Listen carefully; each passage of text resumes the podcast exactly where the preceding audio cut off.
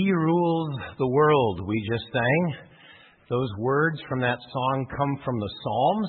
One of them is Psalm 97. So I invite you to uh, open your Bibles. We're going to look at two scripture passages. First, Psalm 97, and then uh, the rest of the Christmas story from Luke 2, uh, the last part that the boys and girls didn't read for us. So, first, Psalm 97. The Lord reigns. Let the earth be glad. Let the distant shores rejoice. Clouds and thick darkness surround him. Righteousness and justice are the foundation of his throne. Fire goes before him and consumes his foes on every side. His lightning lights up the world. The earth sees and trembles. The mountains melt like wax before the Lord, before the Lord of all the earth. The heavens proclaim his righteousness, and all the peoples see his glory. All who worship images are put to shame, those who boast in idols. Worship him, all you gods. Zion hears and rejoices, and the villages of Judah are glad because of your judgments, O Lord. For you, O Lord, are the most high over all the earth. You are exalted far above all gods. Let those who love the Lord hate evil, for he guards the lives of his faithful ones and delivers them from the hands of the wicked. Light is shed upon the righteous and joy on the upright in heart. Rejoice in the Lord, you who are righteous, and praise his holy name. Then let's turn to Luke 2, the last part of the Christmas story, beginning with verse 8 through verse 14, the message of the angels. Luke 2, beginning with verse 8. And there were shepherds living out in the fields nearby, keeping watch over their flocks at night. An angel of the Lord appeared to them, and the glory of the Lord shone around them, and they were terrified. But the angel said to them, Do not be afraid. I bring you good news of great joy that will be for all the people. Today, in the town of David, a Savior has been born to you. He is Christ the Lord. This will be a sign to you. You will find a baby wrapped in cloths and lying in a manger. Suddenly, a great company of the heavenly host appeared with the angel, praising God and saying, Glory to God in the highest, and on earth peace to men on whom his favor rests. This is the word of the Lord. Do you have a favorite Christmas special? Of all the TV programs that have been produced to talk about Christmas, is there one that you like above the others? Uh, for some, it's a Charlie Brown Christmas. Partly because I think at the end, Linus actually recites the story from Luke 2 on television, broadcast all across the nation, used to be, and you just sort of pinch yourself and go, look at this. This is on TV. They're reading the Bible. It's the Christmas story. It's amazing. Or others like Rudolph the Red-Nosed Reindeer. That abominable snow monster scared the willies out of me when I was a kid. One of my favorites, though, was always How the Grinch Stole Christmas. The Grinch evidently so hated Christmas that he was determined to stop it from coming. So he concocted this plan and he stole all the elements of Christmas from the Who's down in Whoville. And he sat up on that mountaintop on Christmas Day, waiting for what would happen next. And what happened next completely surprised him. Every who down in Whoville, the tall and the small, was singing without any presents at all. He hadn't stopped Christmas from coming. It came. Somehow or other, it came just the same. And the Grinch, with his Grinch feet ice cold in the snow, stood puzzling and puzzling. How could it be so? It came without ribbons. It came without tags. It came without packages, boxes, or bags. And he puzzled and puzzled until his puzzler was sore. then the Grinch thought of something he hadn't before. Maybe Christmas, he thought, doesn't come from a store. Maybe Christmas, perhaps, means a little bit more. You think? That's an understatement. Christmas has nothing to do with what you find in a store. Christmas has to do with this deep, mysterious reality that we're celebrating today that God came into this world in person, in the person of His Son Jesus, in the person of a baby. The most unusual story that no one would ever have be able, been able to concoct on their own. It's, it's amazing. And it's true. And his coming changed everything. But that truth isn't always so apparent to everybody. Just like the truth that the psalmist states in Psalm 97 was not apparent to everybody. Let's read verse 1, Psalm 97 together out loud. The Lord reigns. Let the earth be glad. Let the distant shores rejoice. The Psalms, the 150 Psalms, are divided into five books, if you've never noticed. Groupings of Psalms. Book 1, Book 2, Book 3. Book 3 is all about the Babylonian exile. It's a very sad chapter in the Psalms. And then in Book 4, you find Psalm 97 sort of a counterpunch to what was just talked about this sadness and doom and gloom of exile in Babylon. And all of a sudden, the psalmist heralds, The Lord reigns. Let the earth be glad. Let the distant shores rejoice. Wow, that sort of came out of nowhere. That certainly didn't seem to be the case, and yet the psalmist is certain that it's true. The Lord reigns even though people don't see it. Didn't seem like God reigned in their world.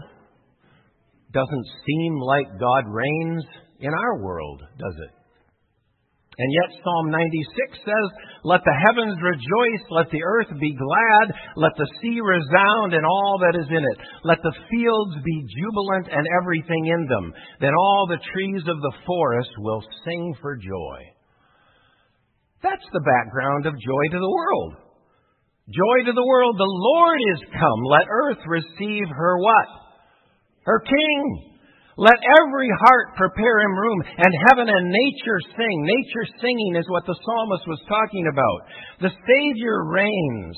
Let all their songs employ, while fields and floods, rocks, hills, and plains repeat the sounding joy. The sun rises and sets every day, and the seasons are utterly predictable. Why? Because the Lord reigns, and He made it that way. This description of God's glory in this psalm with clouds and darkness, fire and lightning remind us of other times God revealed himself to his people. It draws us back to Exodus chapter 19 when those same words and descriptions describe the top of Mount Sinai as God Himself descended on the mountain to visit with Moses and to give His people His commandments. And then the cloud, the Shekinah glory of God in the cloud descended on the temple that Solomon built to fill it with the presence of God. And then again in Luke 2, we find it, where these angels appear to the shepherds, and this glory of God is on display, and it terrifies the human beings who get to see it. These displays of God's glory, though, are they're so short, they're so limited. They don't last very long, and not very many people actually saw it. But they displayed a timeless truth. The Lord reigns, even though people don't see it. Something similar happens in the Christmas story in Luke 2. After Jesus is born in Bethlehem, this angel appears to the shepherds to announce the good news of Jesus' birth, and then let's read together out loud what happens next. Suddenly, a great company of the heavenly hosts appeared with the angel, praising God and saying, Glory to God in the highest, and on earth peace to men on whom his favor rests. This was Jesus' earthly coronation ceremony. This was it. This was the ceremony where the angels all appeared and announced to the world, Here is your king. Dun da da da! It was amazing. What other earthly king has ever had angel choirs show up at their coronation ceremony? Nobody. Just the infant born in Bethlehem, which makes this so remarkable. And yet, Jesus came somewhat disguised, which is probably why so few people recognized it, recognized him for who he was. Philippians 2 said he left the glories of heaven. So, in spite of the paintings that show this heavenly glow around the Christ child, we all know that really wasn't true. There was no heavenly glow around baby Jesus. He was born as a human being just as we are, the scripture says, but without sin. Yet his own people didn't recognize him or receive him as their king.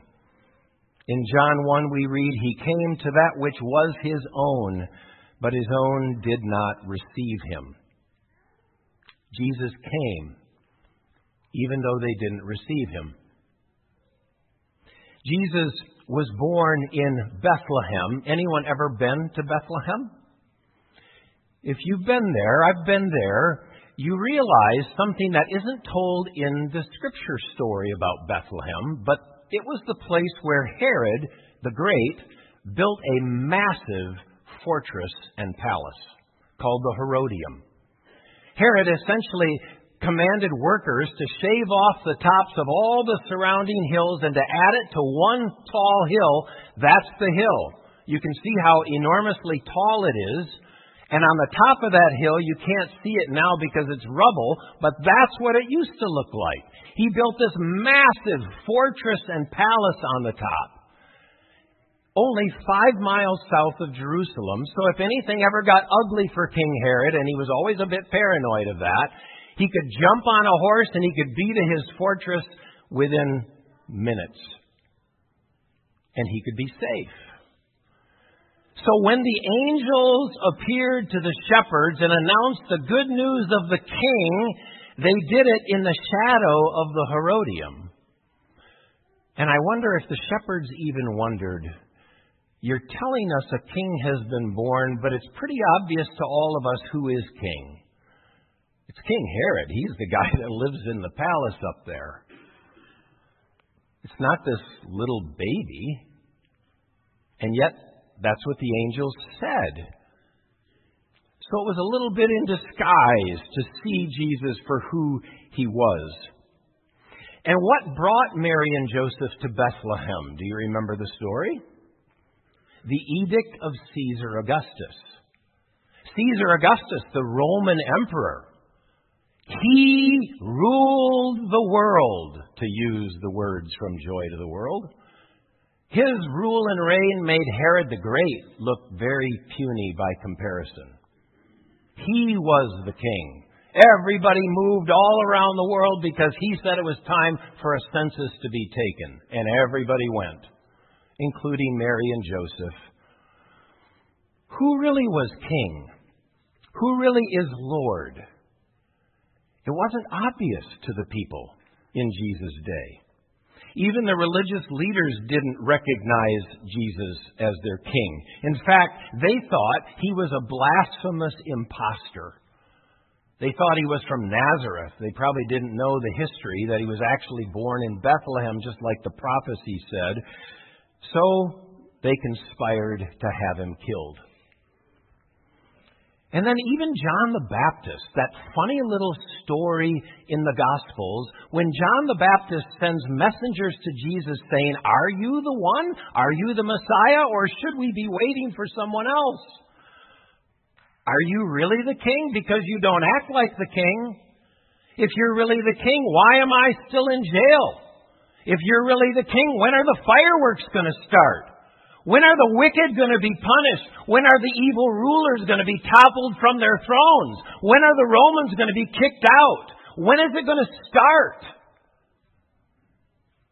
Well, he didn't know that that all is going to happen at Jesus' second coming. The power, the glory, the toppling from thrones, his rule and reign over the world. We're still waiting for that. But he came in the person of Jesus to begin that work of opening the doors of heaven to sinners who trust in Jesus, people like us. So Jesus came, he was the King of all kings, but people didn't receive him. Maybe you feel like that sometimes. We make all of this hoopla about Christmas, Jesus being born at Christmas, and yet it seems like the world just continues on. And evil people continue to do evil things just the same.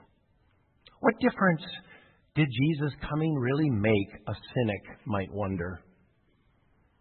made a tremendous difference. In my heart, in your heart, the world isn't perfect, but there's a beachhead in my heart of light and life and joy because Jesus has come. Things aren't perfect in my world, things aren't perfect in your world, but something has changed. And that's going to change forever when He returns. So, Psalm 97 declaring the Lord reigns, the angels in Luke 2 doing something similar. In spite of everything going on around us, they proclaim, The King has come, and he reigns. In other words, Jesus Christ is Lord, even though it doesn't always seem like it. In fact, in many ways, it seems like the darkness in our world is getting deeper there's two wars raging, and our country is indirectly involved in both. There's increasing polarization in our culture with more and more angry people about angry and protesting things, it seems. We as a country are in greater debt than ever before. It's becoming dangerously unsustainable for us. There's this lack of belief in absolute truth that has been true on university campuses for decades now. There's no truth. There's this your truth and my truth. And now that's somehow morphed into intelligent people not even being able to tell the difference between a man and a woman. And you have to pinch yourself and you go, Really? Really? Seems like people have lost their minds. And worst of all, more and more people have abandoned faith in God. The Lord reigns, the psalmist heralds. But who really believes that that's true anymore? Fewer and fewer, it seems. Seems like the devil's alive and well. But, but, in spite of all that darkness, here are the words of Scripture. The Lord reigns. Let the distant shores rejoice. Jesus has come. Glory to God in the highest, the angel announces. He's come to save and redeem this world. He's come to bring light into our darkness. He's come to fix this mess that we've gotten ourselves into once and for all. He is Lord, even though it doesn't always seem like it. The day is coming when every eye will see it and it will seem like it. Trust me.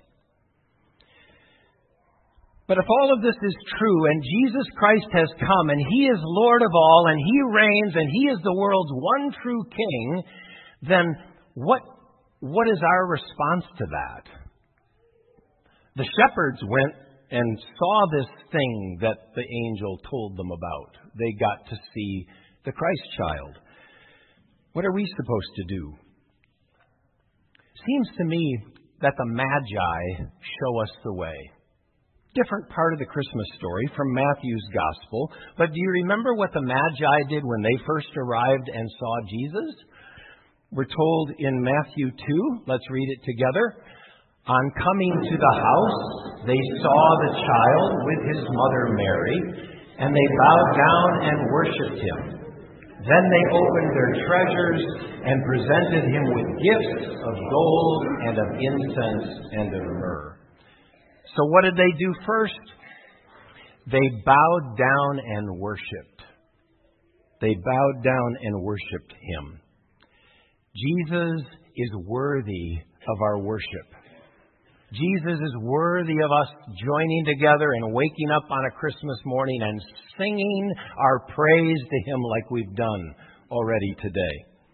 It's appropriate for us to get down on our knees before the King of Kings and to surrender to His rule and worship Him as the Lord of all. Worship, adoration, praise is always appropriate, reminding us of who we are in the presence of greatness. But after worshiping him, what did they do next? They offered him their gifts. For them, it was gold and frankincense and myrrh, things we're not always so familiar with. But we've offered Jesus our gifts this morning. We've put money in the offering plate, perhaps. And as we offer our gifts, whether it's money or time or talent or treasure, it's always a symbol of offering ourselves. We're basically saying, God, here I am I. You can have this little bit of money I'm giving you, but really what I want to offer you is me. You can have me. I will be yours now and forever because you are king, and I gladly and willingly will do what you ask me to do because you are my Lord and King. And he's a good king, he's a wise king. So it's a good thing for us to be able to surrender voluntarily to Jesus and say, Lord, have your way in me. Have your way in me. Your way is way better than mine.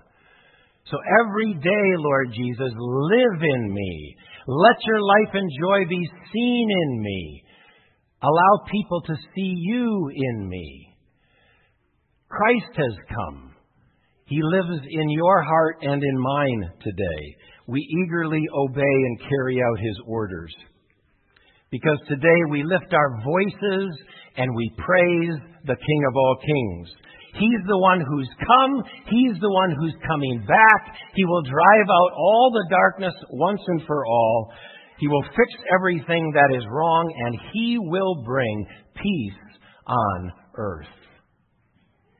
Glory to God in the highest. Let's pray. Lord, today is a day we celebrate and we declare a truth that has changed our lives and has changed the course of this world. Light has come. Joy has come. There is a peace in our hearts that would not be there if you had not come. There's grace, there's forgiveness, there is good news to share today. Jesus has come. So, Lord Jesus, we invite you to come into our hearts. Lord, there may be those have, who have not yet invited you to come and rule and reign in their hearts. And Lord, today's the day we just surrender to you. And we say, Come, Lord Jesus. Come and live in me. Come and have your way in me. My life is going to be so much better if I stop doing what I want and start doing what you want. Rule and reign in all of our hearts. Rule and reign in our world, Lord Jesus. And Lord, we, we await that day when you will come back. We eagerly anticipate that day because so many things need to be changed, so many wrongs need to be righted, and you are the one who is going to come and do it. So all of our hope is pinned on you, and we invite you to come. Come again with glory, with your angels, with your Holy One, and redeem our lives and this world once and for all. We pray it in your great and holy name, and all of God's people say, Amen.